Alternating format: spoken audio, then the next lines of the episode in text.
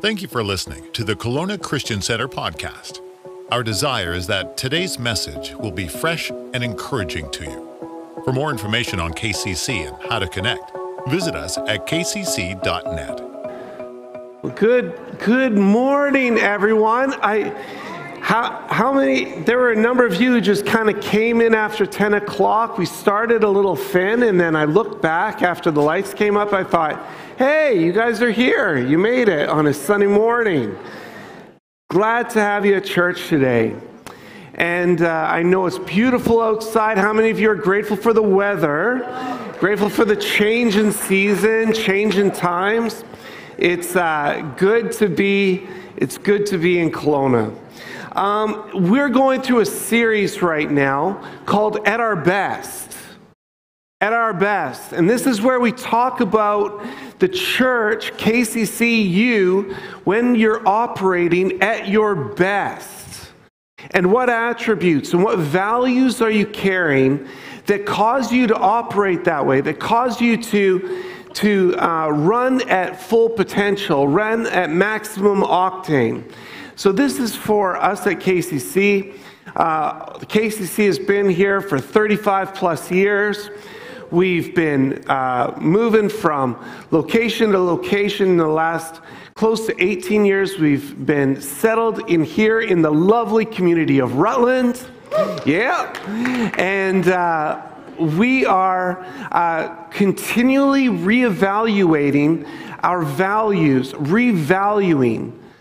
And we're continually attempting to build upon what has brought us to this place. These values are important. And if they're important, then they're areas where we invest our energy, where we invest our income, where we invest our talents, our treasures, where we invest our time.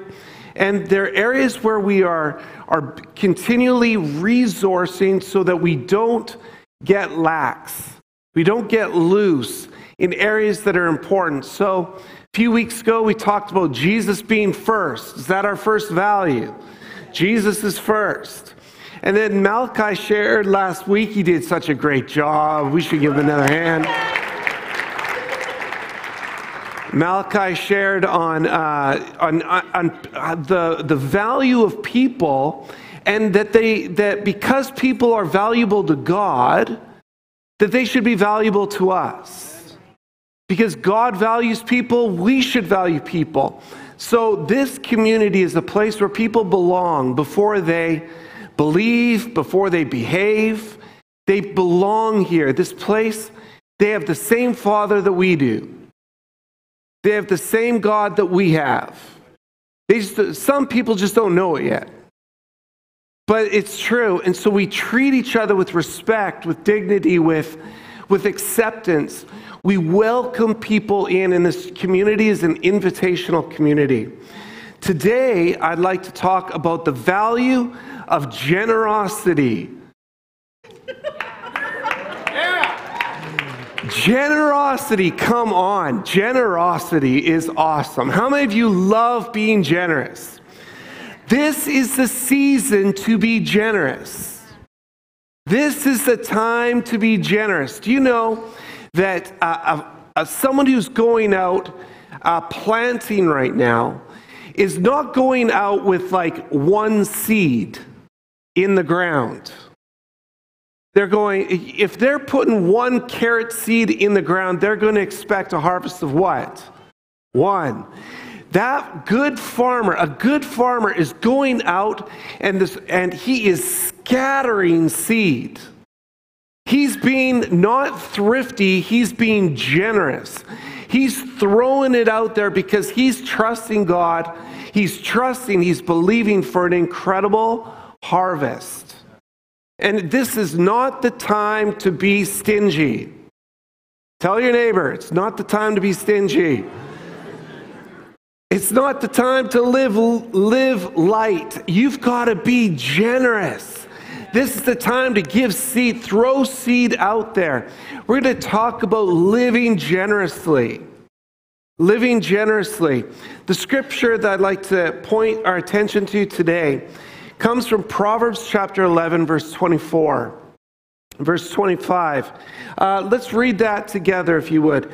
The world of the generous gets larger and larger. The world of the stingy gets smaller and smaller. The one who blesses others is abundantly blessed. Those who help others are helped. How many of you want to live large? How many of you want to live large? Then you've got to have a generous heart. If you're living small, if you want to live small, hold things in. Hold things close. Throw out that one little seed. But if you want to live large, be generous with what you have. Be generous in your giving. I'm excited to share about generosity because I believe it's the heart of God. How many of you have been given something by God? Yes. Yeah, you've been given it generously. And that same heart resides in us. This is where we live at our best at KCC.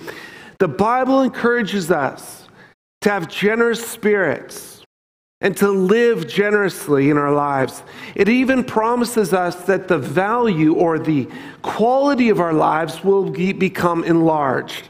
And it will enlarge our impact, will enlarge our influence, will enlarge our opportunities if we are generous with one another, with what God has given us. Generosity, a lot of people, when they hear about it, they think, oh, okay, the church is just talking about money. Generosity is far, far more than just money. It's more than just finance. Money is a part of it, but generosity is more than just your giving. It's about your living. It's about your lifestyle. Are you living a generous lifestyle? A generous person will give generously sympathy, will give generously financially, will give generously in forgiveness. The scripture says when the disciples went to Jesus, they said, listen, Jesus, how much should we forgive another person? What is the number? These are people of the law, right? This is what the people of the law like. Give me a number that I have to forgive Malachi. Should I do it like eye for an eye? Should I do, you slap one cheek, you turn the other cheek, well, that's it, I'm done? Is it twice? And Jesus said, no. You don't understand. Forgiveness, if you really want to carry the heart of God to forgive, you've got to forgive not just 7 times. Because they're like, well, 7's pretty generous. He says, no, 7 times is not it. You got to give 70 times 7. You've got to forgive. And that was just like, blew the minds of the disciples. They're like, are you kidding me? I have to give forgiveness 490 times to someone? And Jesus is like, that's even more than that. Because 70 times 7 was emphasizing the maximum, infinite, perfect amount where you're always forgiving. Because you know what God's heart is towards you? To forgive, not 7 times. How many of you would be done with that this morning? 7 times. It's more than just, how many of you have needed more than 490 times forgiveness? How often do you forgive? You forgive totally, all the time. You're forgiving. We should be generous with our patience.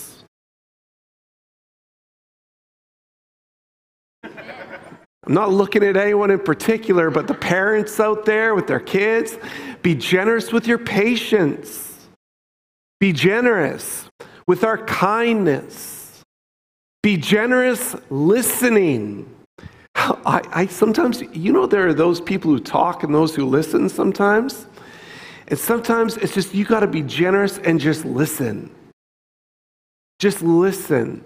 And not be as much of a talker, but more of a listener. God gave us 2 ears and 1 mouth.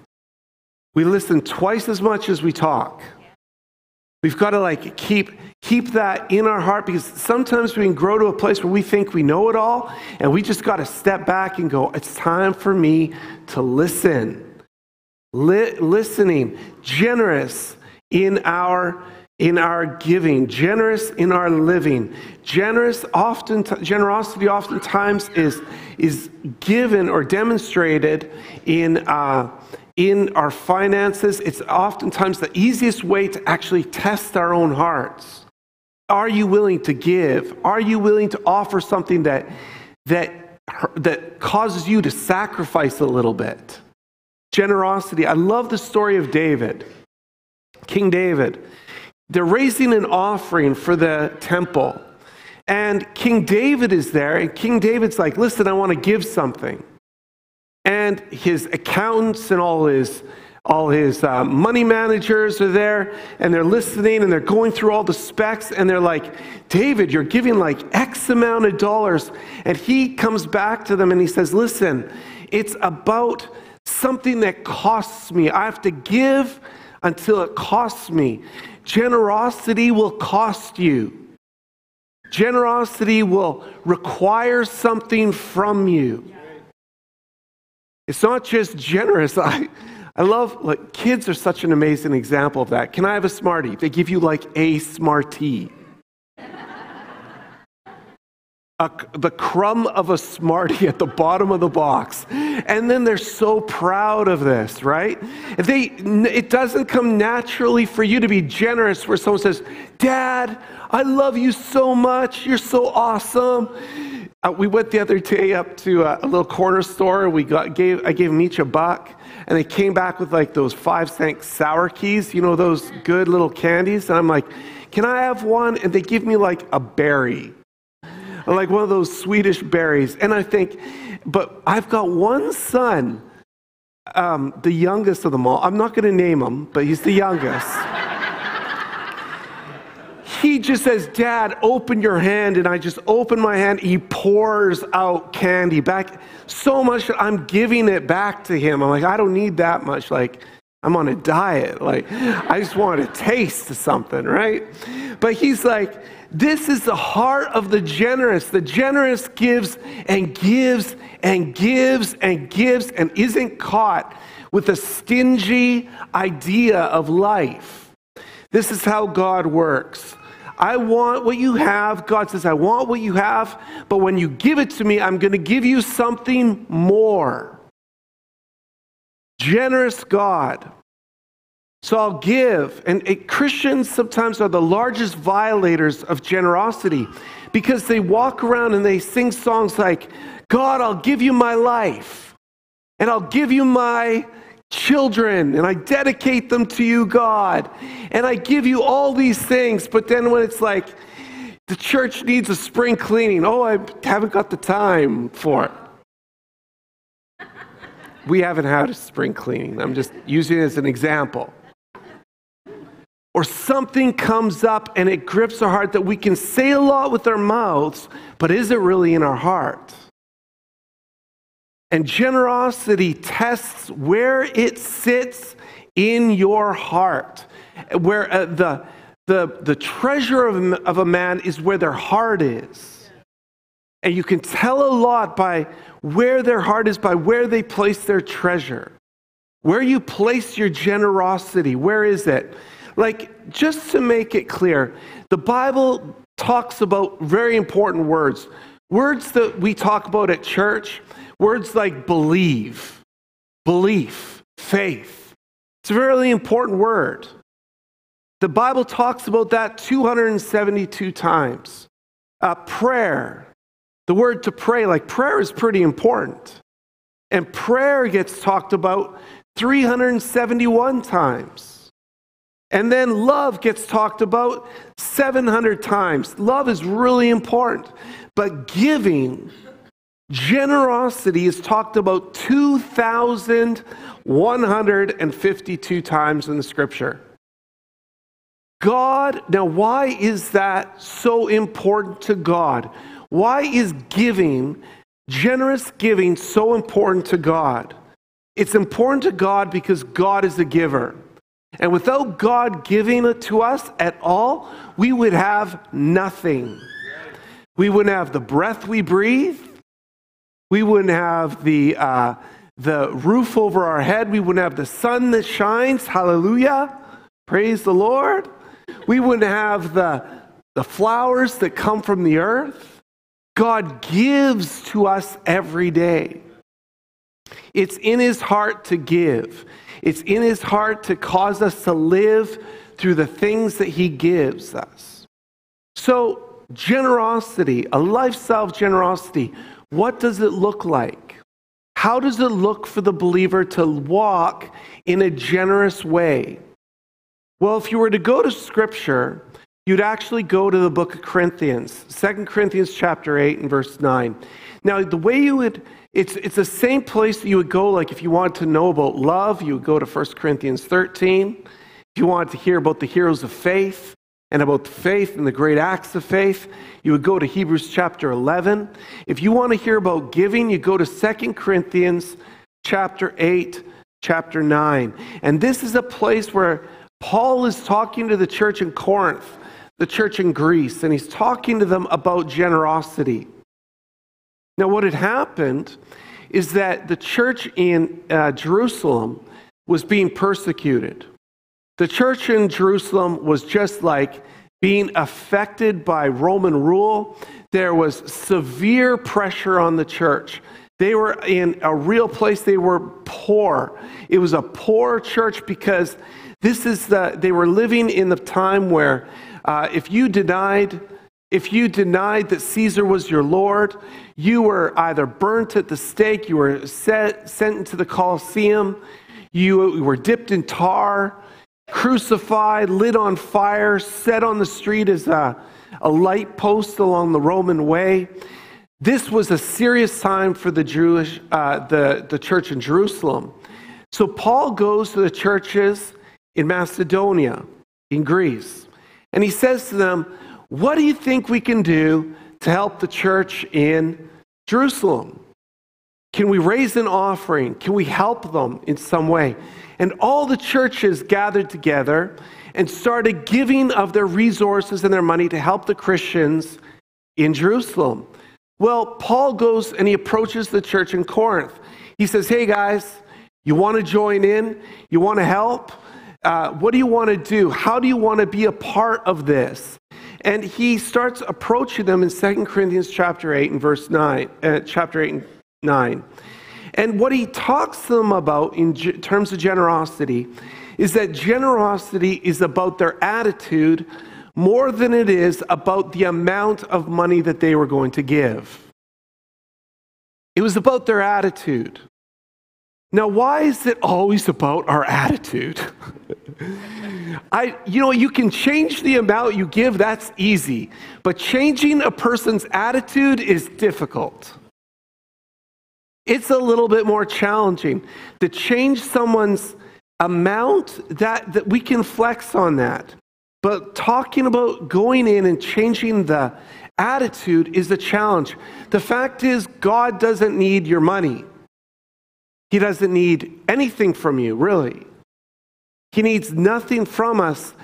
The fact is that God can take care of everything on his own. And it's not about the amount that you give, it's about the heart of which you are giving and why you are giving that matters to God. So he starts talking to the church in Corinth, and he starts in chapter 8, verse 12. He says this, "If you are really eager to give, then it isn't important how much you have to give. God wants you to give what you have, not what you haven't." In other words, you give what you're capable of giving.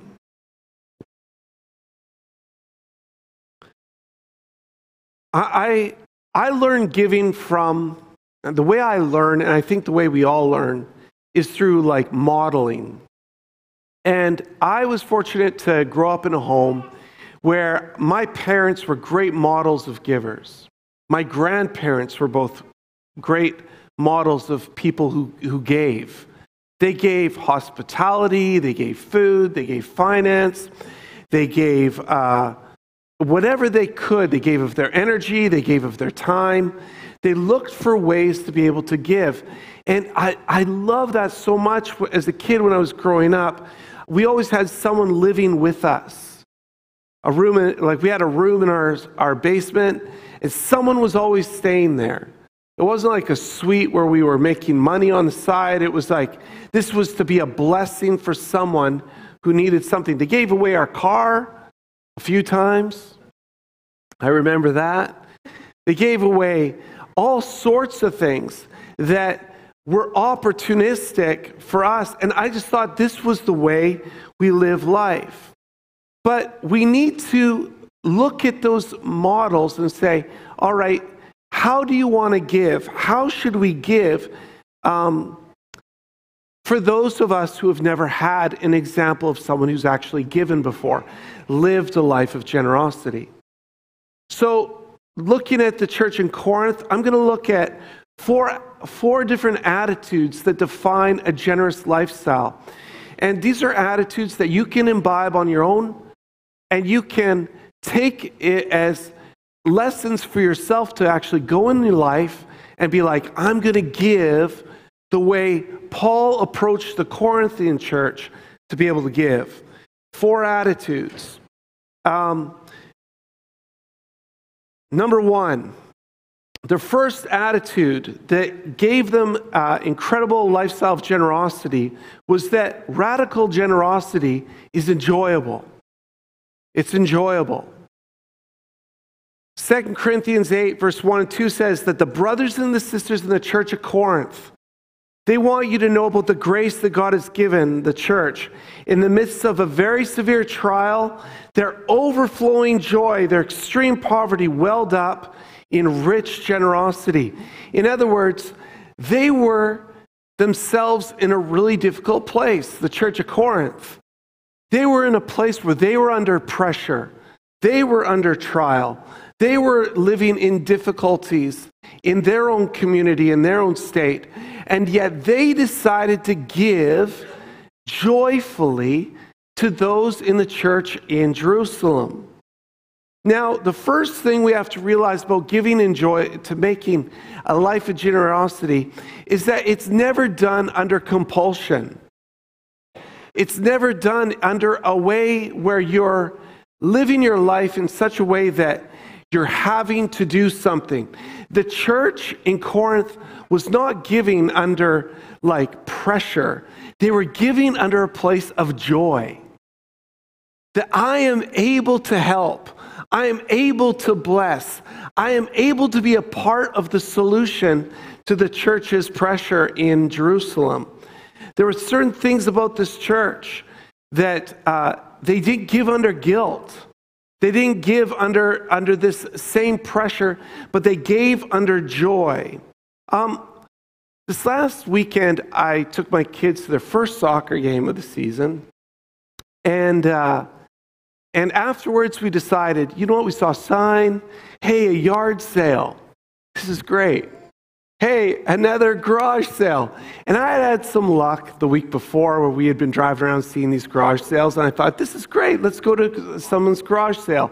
Now, I had always told the kids when they wanted to stop in at a garage sale and look around, I'd always told them, forget it, they're garbage sales.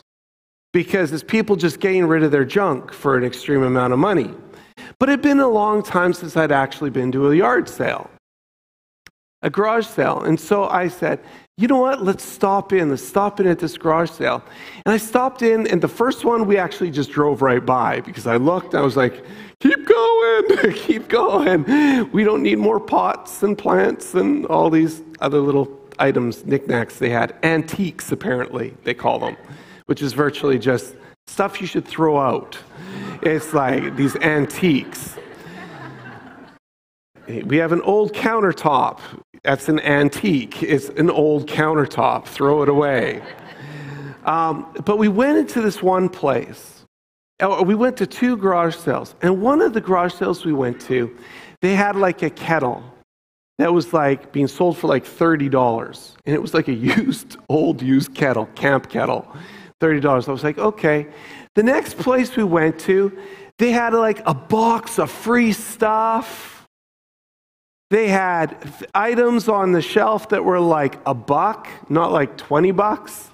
for like a puzzle. It's like these things that were in their opportunity to give, like we walked out with more than we had intended to walk out with for less than we had intended to spend. It was just like a dollar here, give me, and my grandpa used to call it, he would say it was like a pence or something like that, 2 pence. It was like 25 cents. And he would buy these items for cheap. And I just realized that when I was going through this garage sale, there are 2 types of people. Those who want to squeeze a dollar out of whatever they can, and those who just saw the kids coming and were like, yay, take this. And I was like, no, we're going to have our own garage sale if you do. Like, we're trying to live a little thin here. But I was looking at this sense of, you'd walk in and you could tell it from the people that were there, that one person would be there and they'd be serious. I'm like, oh my goodness, this is going to be a tough buy. Like, I'm going to buy this person's old dish. It's going to be a haggle. Versus the other people that you walked into their place and they had a smile on their face and it was a joy for them to give. Now the scripture says this, it is better to give than it is to receive. When I was a kid, I thought that was a lie. Because there's no way that giving is better than receiving. When I was a kid, I was like, man, it was a lie just as much as this is going to hurt you as much as it hurts me. No, it doesn't. Like, when you're going to spank my bum, it does not hurt you. It hurts me. It was my parents lying to me, and I thought this was just another one of those lies. It's like, giving is better than receiving. I thought there's no way this even makes sense. But as I grew up and matured, giving is better than receiving. All the mature people, raise their hand if you believe that. That's right. We love, there is a blessing in giving. There is a blessing in being able to give, and it's the mark of maturity when we realize that we can actually give with joy in our heart, giving to God. The second part that we learn is that living a life of generosity is supernatural. It's supernatural. The scripture says that they gave as much as they were able, and then they gave above even their ability. In other words, they gave above what was natural for them to be able to give. Giving, when you live a generous life, you live in a state of the supernatural. If you want to experience the supernatural, start becoming generous. Look for opportunities to be generous. I experienced this younger. I had a scope on my gun. I was going to upgrade my scope because my gun couldn't hit anything I was shooting at. And it was the scope's problem, right? And so I thought, the scope's broken. And I thought, I'm getting rid of the scope. And I had it for sale, and I finally was journaling with God one day, and I was writing my thoughts down with God, and God said to me, give your scope away. I was like, yep, behind me, Satan. Like, that doesn't work. He said, give it away. So I thought not too much of it, and then the next day, of course, someone walks in, you're in conversation, like, man, I really could use a scope. It's like, I got a scope for you. How much? Free. It's yours. Not less, like, this is my little testimony, but not less than an hour after I gave him a scope, someone came and gave me a brand new scope. It's like, to me, in my mind, there was a lesson at that moment of the supernatural effect of generosity. God does things that we can't expect when we become generous.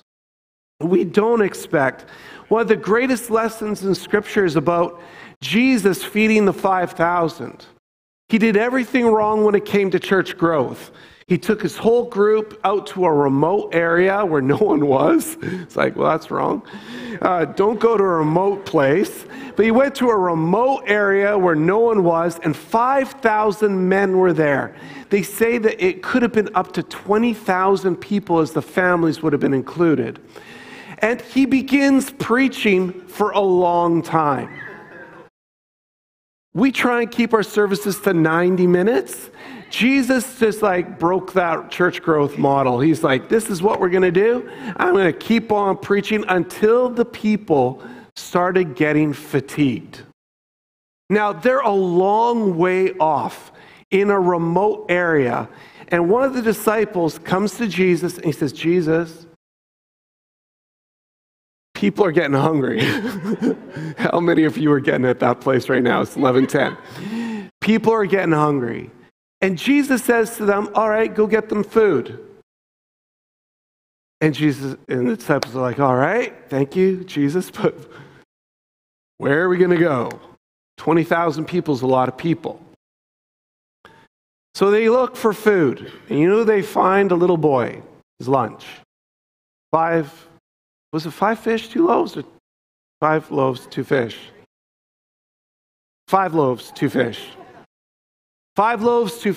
It doesn't really matter because what happens later, it doesn't matter. So I'm sure there's some biblical precedent to this, but literally he comes to Jesus, and Jesus says, bring me the food that you've been able to collect. And the disciples come to him with the boy's lunch, 20,000 people. And Jesus says, okay, give it to me. He gave thanks for this food. And then what he does is he breaks it into little pieces.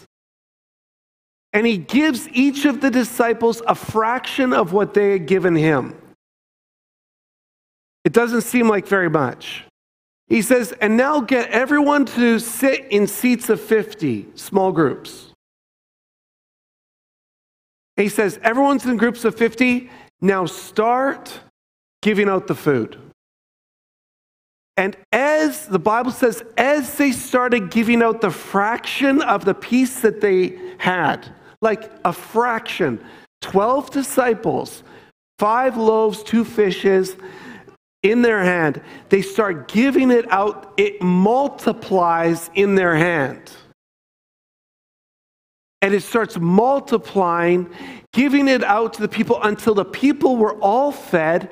And afterwards, each of the disciples had a doggy bag. Like they got to leave with a bucket of food. Supernatural things happen when you give to God what you have. When you give to God, even the things that you... Now, you may say, well, I don't have very much. But give to God what you have. Give him that skill. Give him that energy. Give him that time.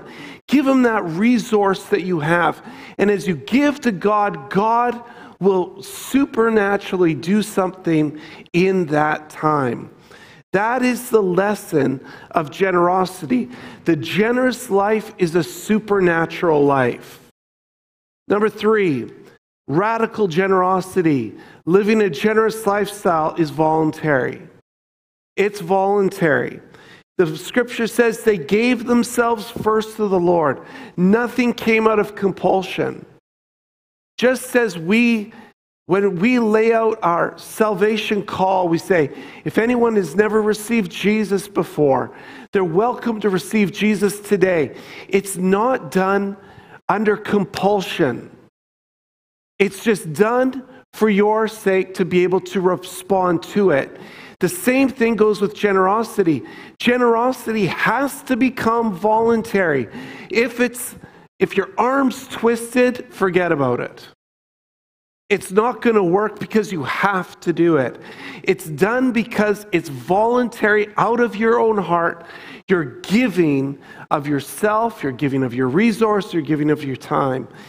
Voluntary giving is a generous life. It's not done because someone else has to do it. We will never tell you what to do, how much to give. We will never say how to do it. We're just going to say, Bring it before the Lord, and whatever he says to do, obey it. Obey. That's what we have to do. Lastly, number 4, a generous lifestyle is enthusiastic. When it comes to giving, you give cheerfully. And with a smile, do you think the farmer's walking out there going, I'm going to drop the seed. Oh, I wonder what it'll become. Probably a weed. He's walking around. No, when he's putting his seeds in the ground, he's watching that seed every day. Look, a sprout. Look, like you remember as a kid, probably everyone did this. Went to school with a styrofoam cup, some dirt, and a seed. And you were so amazed when you saw coming out of the ground this one little sprout. You're excited, Mom, Dad, check it out. Mine's growing. And then my sisters would always grow like twice as tall as mine would. And I'd be like, whatever. Mine's going to taste better.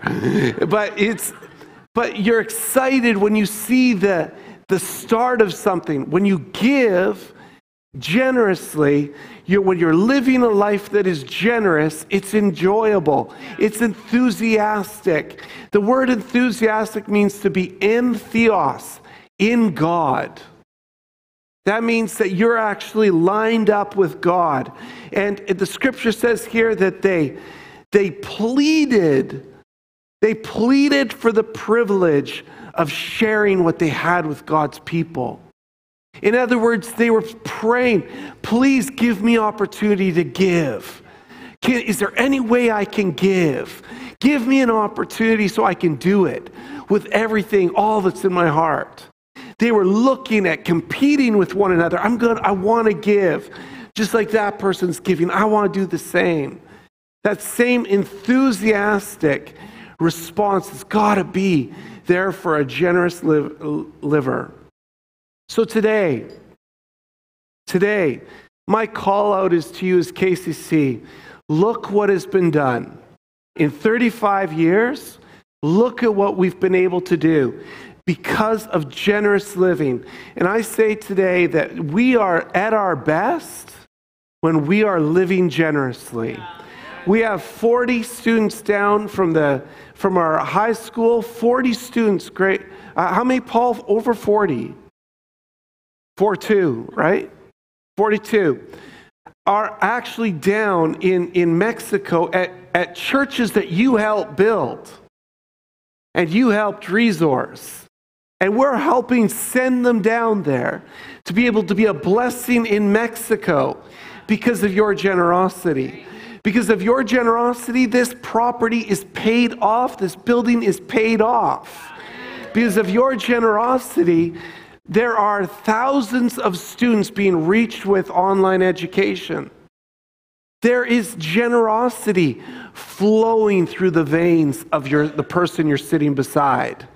And we just believe that we want to continue in that way, being at our best, looking for ways to even increase, not decrease, but increase our level of generosity.